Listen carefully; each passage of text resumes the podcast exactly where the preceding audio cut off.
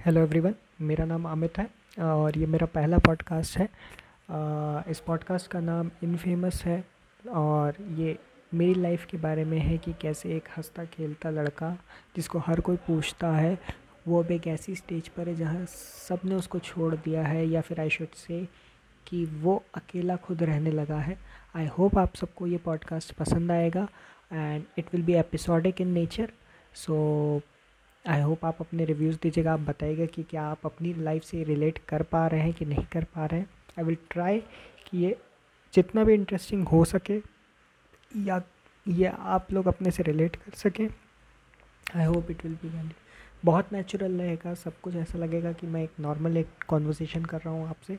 So I hope you will like it